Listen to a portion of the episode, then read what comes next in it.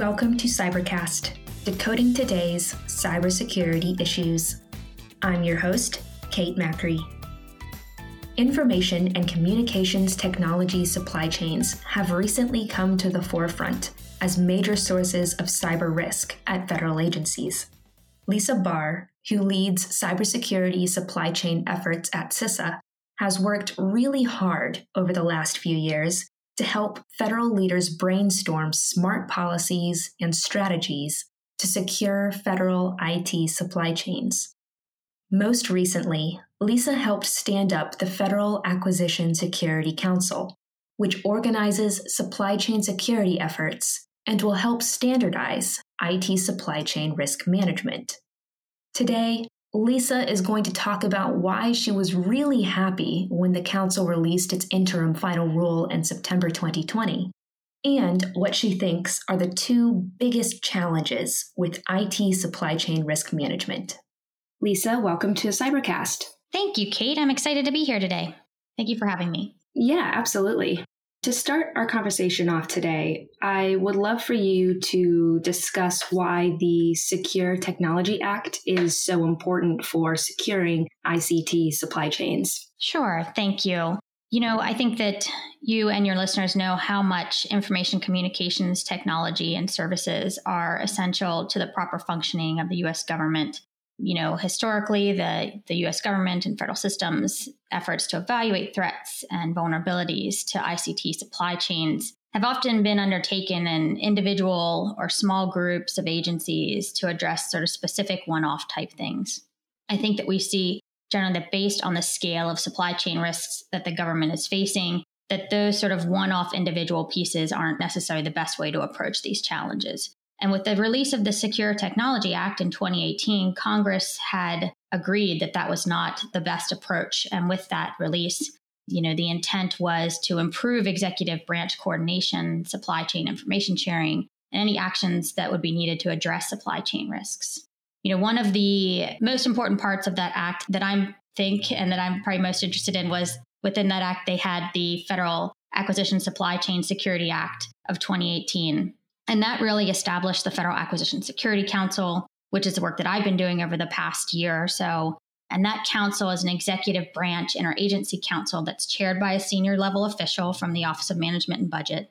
And really, for the past year, I was detailed there to OMB as a senior advisor, directly supporting the council's chairperson, Grant Schneider, at the time, to establish the structure around the Federal Acquisition Security Council and really kind of spearhead and advance federal acquisition supply chain security and risk management enterprise wide. You know, one thing I did want to highlight is that one of the requirements within that technology, within the Secure Technology Act, was not only to establish the council, which is a very important interagency body, but also it required a release of a rule, an interim final rule, which essentially lays out the operations of the Federal Acquisition Security Council and what the expectations are publicly for how enterprise wide we're going to be thinking about supply chain risks and making recommendations for removal and exclusion of those covered articles that pose a significant risk to the federal enterprise. Yeah, absolutely. Can you dive into some of the work that you've been doing with the Federal Acquisition Council? Uh, sure. So, in the past year, let's see, under the Federal Acquisition Security Council, there were some significant milestones you know, really what we needed to do first was ensure that the governance and the structure was in place, that the council was meeting on a regular basis, that there was continuity um, across the government and the member agencies to really kind of participate and advance key areas. So there was a strategic plan that was delivered to Congress, there was a charter that was delivered to Congress, but most importantly was that release of the interim final rule in September of 2020. And that really is probably the most significant document because it allows the Federal Acquisition Security Council to start to evaluate risk to the federal enterprise. And without having that rule publicly in place, the council really wasn't able to move forward. Gotcha.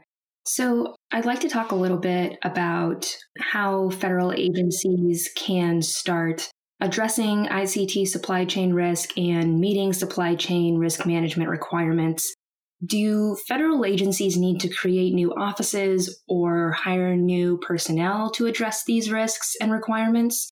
Or is re educating and upskilling existing workforce enough? Like, what's the ideal strategy here? That's a really good question. And I think if you ask other federal departments and agencies, they would probably be curious about the same things.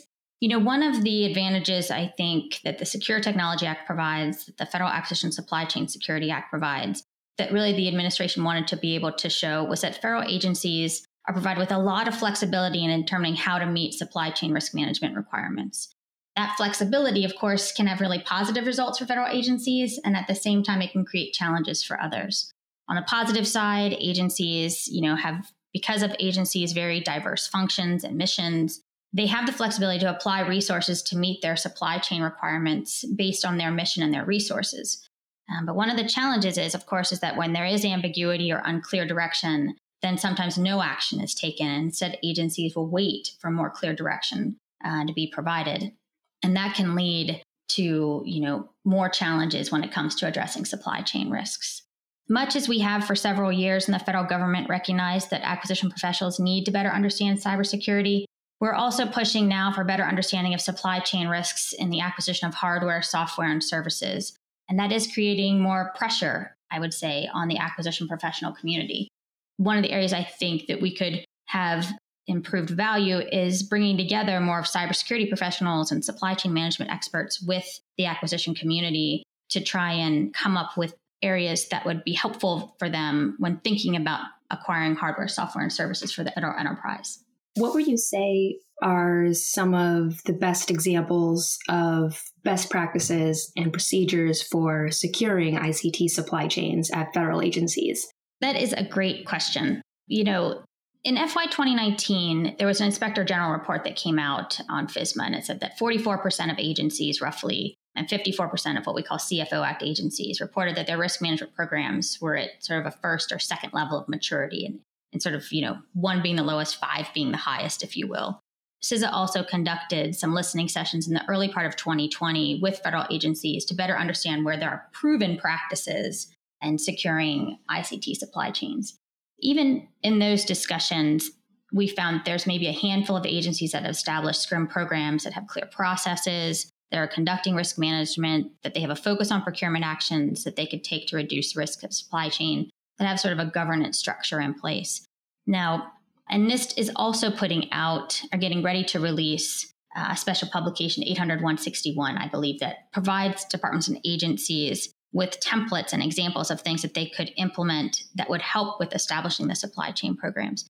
So while not calling out specific agencies or calling out specific proven practices, I think that when you start to look at the things that we're seeing, you're seeing that those agencies that have invested time and resources in creating the governance structures, that have invested in developing supply chain risk management programs, they're further along in their initiatives and efforts. And what one of the things that CISA is going to that we want to do with NIST and with OMB is to start doing some information exchanges to better advance the initiatives and efforts of those more mature agencies with those agencies that may be uh, struggling a little bit further behind. Gotcha. Are you able to name who some of the federal agencies who are doing really well in this area are? I'd prefer not to call out any specific agency. No problem. You know, certainly in the current environment, you know, the last thing I'd want to do is say this agency's doing really great, and then you know have them come up in the in the news media for not having done really great. totally, totally understand. So, information sharing, especially about security issues, seems to be a constant challenge across the .gov landscape and federal agencies. The OMB interim final rule released in September lists CISA as the official FASC information sharing agency. Can you describe how you want to see CISA take on this role going forward? I obviously was really happy when we released the interim final rule in September of 2020. It was such a pivotal milestone. And, and I realize that readers or listeners might think, oh, you put out a rule. Great. But at the same time, this rule really it provided the information publicly so that not only the federal government agencies, but the private sector and non federal entities would better understand how the Federal Acquisition Security Council is going to operate. Within that interim final rule, it also identifies the Cybersecurity and Infrastructure Security Agency as the Council's information sharing executive agency or information sharing agency. You know, the ability for CISA to be able to serve in that role on behalf of the Federal Acquisition Security Council is critical, I think, to both CISA's role as the nation's risk advisor as well as uh, the ability to share relevant risk information that the FASC would like shared not only with federal agencies, but with non federal agencies. So this means that CISA can conduct information sharing functions on behalf of the FASC, as well as serve as the administrative support arm for an interagency task force that the FASC established as well in 2020. That task force, which is comprised of the council's member agencies, is in the process of defining more detailed processes for information sharing, risk analysis, and risk assessment. But CISA's role as administering or supporting that interagency task force, as well as being the FASC's information sharing agency, will be pivotal to helping departments and agencies uh, address supply chain risk management. Absolutely. So, the interim final rule mentions mandatory information submission requirements for federal agencies regarding ICT supply chain risk. Can you provide some examples of what kind of mandatory information you're expecting agencies to submit and what are some examples of voluntary information submissions? Sure. This is a longer, uh, probably a longer conversation or a longer response, maybe, than other ones that I've provided so far. You know, with so currently the Federal Acquisition Security Council is really in the process of defining the processes and the criteria for mandatory and voluntary information submissions to the council. Having said that, the interim final rule lays out the information that is needed for a referral and the risk information that may accompany an information submission to the council. So the in the interim final rule, it states that the council may commence an evaluation of one or more sources or covered articles when the referral is submitted to the council. And the referral can be submitted by a FASC member agency, it can be referred by a federal agency or a non federal entity. But it lays out clearly what some of the elements are that are needed in the referral, including the functionality of a covered article, the security, authenticity, and integrity of the covered article, the ability of the source to produce and deliver the covered article, what some might call supply chain assurance, ownership of, control of foreign influence, implications to national security, homeland security, critical functions. And I won't go through all of them, but it clearly does lay out both the criteria that is needed in order to make a referral and then it goes further and says, you know, mandatory information submission requirements that executive agencies must expeditiously submit supply chain risk information to the FASC when the council either requests it or an executive agency has determined that there is a reasonable basis to conclude that a supply chain risk is associated with a source or covered article. So, what that means then is that there is risk information that is listed in the interim final rule that the council would anticipate and that CISA, as the information sharing agency for the FASC, would anticipate coming to them that would go to the FASC on a referral. And some of that risk information includes you know, information around, again, functionality of the covered article, the vulnerability of federal systems, potential impact or harm caused by the potential loss or compromise of a product, uh, material, or service, the likelihood of potential impact or harm, the capacity to mitigate risks if known, so there's a lot of elements within the interim final rule that states here is everything that you can provide. And even with these things, you can provide more, but think of these things when you're thinking of a referral to the Federal Acquisition Security Council. Gotcha, that makes sense. What do you think are some of the greatest risks posed to ICT supply chains today? And which federal agencies, if you're able to answer this, are facing the greatest risks to their ICT supply chains? Another great question, and certainly timely given what's occurring right now within the federal enterprise. There continues to be a lack of visibility and awareness into the software and hardware supply chains of the federal enterprise. We're just seeing that play out. I think what I would highlight here, though, is that in December, you know, CISA released a report under their ICT supply chain risk management task force that summarizes the progress made both by the task force as well as the partners that are the federal agencies that are partners within that task force on how to advance meaningful partnerships and conducting analysis around supply chain security and resilience. That report details a lot of the work of the task force task force working groups to address challenges in information sharing and threat analysis and qualified bidder manufacturing lists and vendor assurance and impacts you know even from covid-19 this report, which is on the CISA.gov website really, I think, both covers some of the things that are the greatest risk to the supply chain. It's not going to call out necessarily which federal agencies are at the greatest risk. And I wouldn't want to call out those agencies either, you know, but I think the questions that we always have to ask ourselves is what is the impact of a disruption? What's the impact to the federal government systems? What is the impact to the American people? And we need to start thinking more and more about that as we are looking at our supply chains and what we are acquiring for our federal enterprise. So, shifting gears a little bit, can you dive into what the Federal Acquisition Security Council's priorities are for 2021? There's really two that I think are the most important. One is conducting the risk analysis and the assessments to determine whether the FASC should issue a recommendation for a removal and exclusion order to the three agency heads that are outlined within the Secure Technology Act, as well as within the interim final rule, which is the Secretary of Homeland Security, the Secretary of Defense, and the Director of National Intelligence.